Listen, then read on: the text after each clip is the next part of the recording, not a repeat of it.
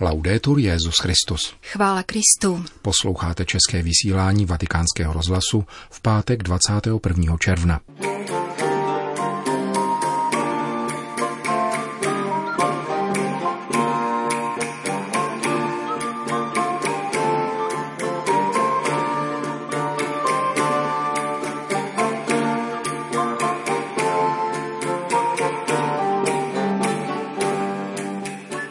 Svoboda teologického bádání nesmí zraňovat víru božího lidu, řekl římský biskup na půdě Papežské teologické fakulty v Neapoli. Jednodenní návštěvu tohoto jeho italského města vám přiblížíme v našem dnešním pořadu, kterým provázejí Milan Glázer a Jana Gruberová.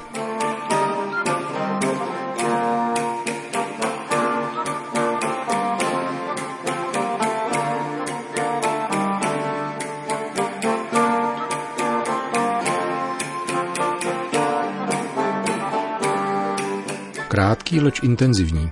Tento úsečný popis vystihuje dnešní papežův několikahodinový pobyt v Neapoli, městě, kde se nikdo necítí jako cizinec, jak při uvítání vzácného hosta prohlásil tamní starosta Luigi de Magistris.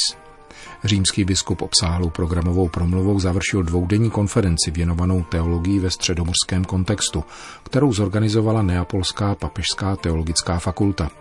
Vytýčil nové cesty pro teologii přijetí, jejímiž ustavujícími prvky se mají stát dialog, naslouchání, interdisciplinarita a transdisciplinarita. A zároveň rehabilitoval Neapol jako město, kde nevládne pouze Kamora se svým násilím, níbrž také staletá kultura a vzdělanost, která vydala četné vzory svatosti. Papež František se vrátil do Neapoli po čtyřech letech a učinil tak v den liturgické památky svatého Aloise Gonzágy, italského šlechtice, jezuity a patrona studující mládeže. Jeho jméno nese jedna část papežské středomorské teologické fakulty svěřená otcům jezuitům. Se svými čtyřmisty studenty a 80 profesory se jedná spíše o periferní univerzitu na italském jihu, který pouze za minulé desetiletí opustilo čtvrt milionu mladých lidí, směřujících za studiem a prací na vyspělejší sever země. Navzdory tomu má toto malé akademické pracoviště podle papeže veškerý potenciál k tomu, aby naplnilo jeho požadavek uvedený v prologu k apoštolské konstituci Veritatis Gaudium, a sice obnovu studia v církvi v kontextu nové misijní etapy, vyznačující se svědectvím o radosti plynoucí ze setkání s Ježíšem a hlásání jeho evangelia. Právě zmíněná apoštolská konstituce z roku 2017, která chce teologickým studiím vtisknout nový ráz ve smyslu vycházející církve, se stala výchozím bodem papežovy přednášky. Svatý otec popsal Středomoří jako dávný transitní, obchodní, ale též konfliktní prostor, který nás dnes staví před řadu často dramatických problémů. K jejich řešení je nutné prosadit teologii přijetí a dialogu, založenou na kerygmatu a dialogu jakožto kritériích obnovy teologického studia. Dialogo e annuncio del Vangelo Dialog a hlásání evangelia může nastat způsoby načrtnutými Františkem z Asízy v nepotvrzené řeholi, těsně před jeho cestou do východního středomoří. První způsob, kterým podle Františka křesťané žijí, spočívá v tom, aby nevyvolávali hádky ani spory, ale byli podřízeni každému lidskému stvoření kvůli Bohu a vyznávali, že jsou křesťané. Druhým způsobem se ve stále podanosti znamením a působením skříšeného pána i jeho pokojného ducha hlásá křesťanská víra jako v Ježíši zjevená boží láska vůči všem lidem. Tato podajnost duchu v sobě zahrnuje životní styl a hlásání bez dobyvačností, bez proselitismu a bez agresivní snahy o popření druhého. Tento způsob vstupuje zevnitř do dialogu s lidmi, s jejich kulturami, jejich dějinami a jejich odlišnými náboženskými tradicemi.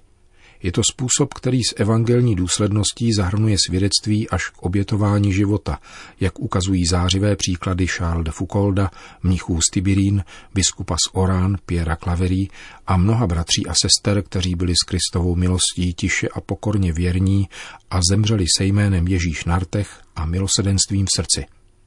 Tady si myslím, že teologie musí jako svůj konstitutivní prvek mít na zřeteli nenásilí, jakožto horizont i vědu o světě. Pomohou nám tedy spisy a skutky Martina Luthera Kinga a Lanza del Vasto a dalších tvůrců pokoje.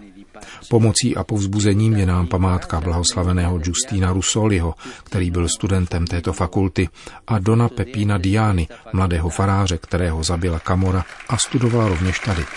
Don Pepino Diana, il giovane parroco ucciso dalla Camorra che pure studiò qui. Dialog ovšem není jakési kouzelné zaklínadlo, pokračoval papež František. Pomůže teologii v obnově, vezme-li jej vážně a bude-li pěstován mezi profesory i studenty, jakož i s jinými formami vědění a s jinými náboženstvími, zejména se židovstvím a islámem. Gli studenti di teologia dovrebbero essere educati al dialogo con l'ebraismo e con l'Islam. Studenti teologie by měli být vychováváni k dialogu s judaismem a islámem, aby chápali společné kořeny a odlišnosti našich náboženských identit a tak účinněji přispívali k budování společnosti, která si váží odlišností a favorizuje respekt, bratrství a míru milovné soužití. S muslimy jsme povoláni vést dialog za účelem vytváření budoucnosti našich společností a měst. Jsme povoláni považovat je za partnery za účelem míru milovného soužití.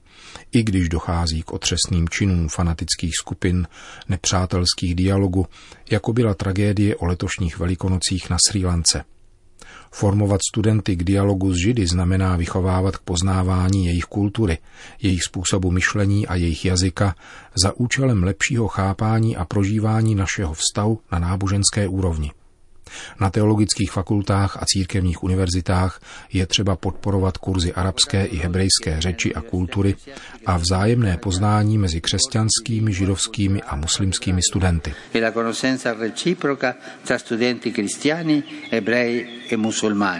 Dialog jako teologická hermeneutika předpokládá a obnáší uvědomělé naslouchání, pokračoval papež František. Jde zejména o pochopení způsobu, jakým křesťanské komunity a jednotlivé prorocké osobnosti dokázaly vtělit křesťanskou víru do kontextu konfliktů, menšin a pluralitního soužití s jinými náboženskými tradicemi.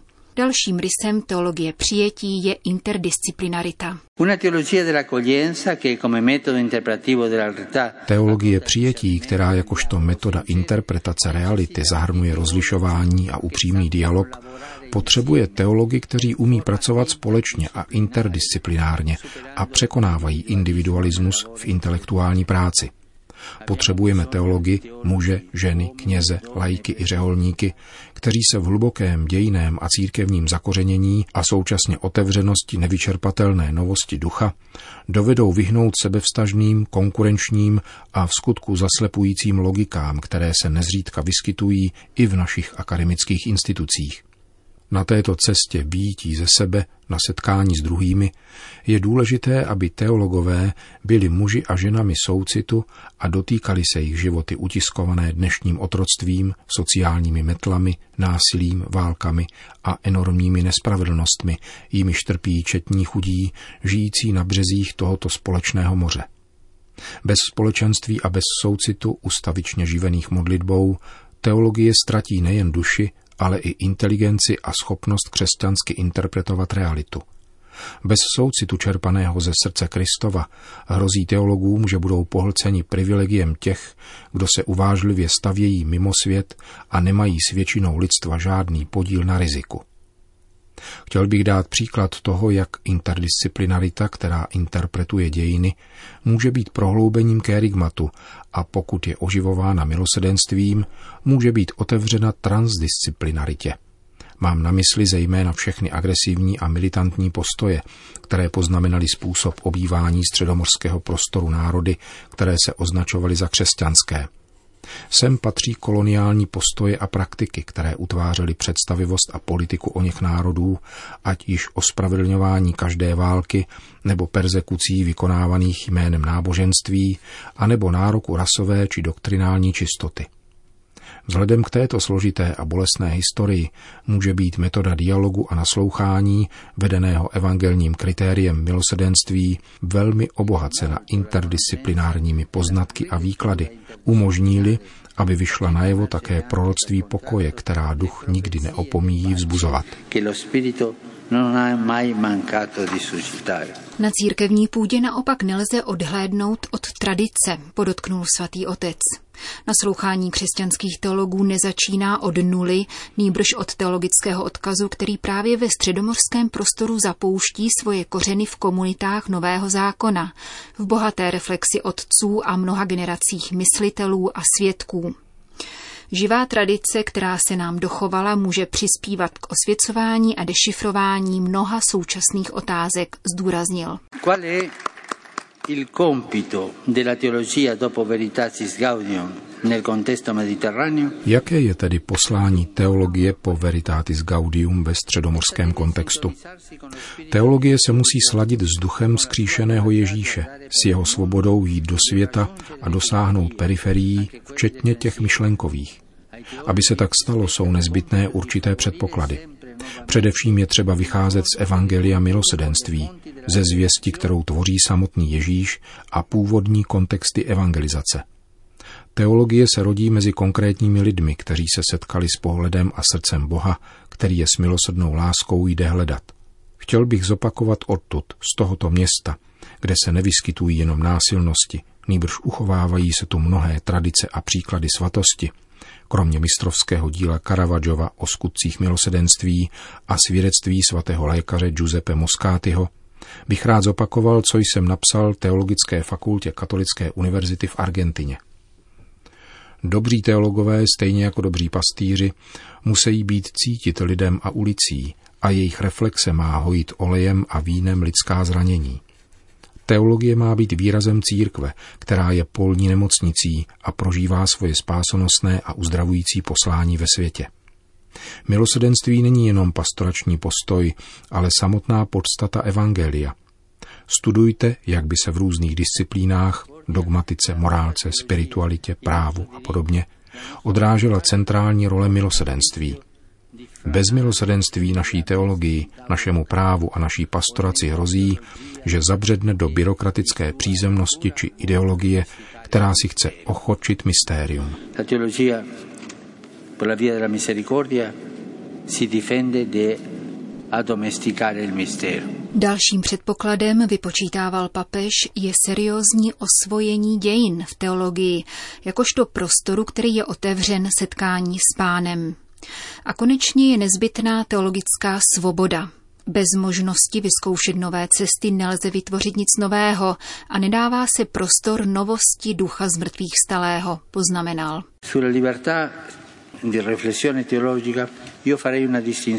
Co se týče svobody teologické reflexe, přiklonil bych se k určitému rozlišení. Jako vědci svobodně pokračujte. V konečné fázi se pak vyjádří magistérium. Ovšem bez svobody nelze teologicky bádat. Přikázání božímu lidu ale nezraňujte jeho víru svými rozepřemi. Disputace patří jen mezi teology. To je váš úkol. Božímu lidu ale podávejte to podstatné, co sítí jeho víru, aniž by ji relativizovalo. Sostanza che alimenti la fede, e che non la relativizzi. Samém závěru římský biskup naléhal na dosažitelnost teologických studií pro všechny, kdo po nich touží, kromě seminaristů a řeholníků také pro lajky a ženy, jak věřící lajčky, tak řeholnice. Vklad, který ženy přinášejí a mohou přinášet teologii, je neodmyslitelný, vyzdvihl papež a jejich účast je proto třeba podporovat. S ním o teologických fakultách, kde se pěstuje soužití růzností, praktikuje se teologie dialogu a přijetí a je prožíván mnohostěný model teologického vědění na místo statické a odvtělené sféry kde je to logické bádání sto prosazovat náročný, ale přesvědčivý proces inkulturace. Loučil se papež s Neapolí, odkud se krátce po poledni navrátil do Vatikánu. Mille colore.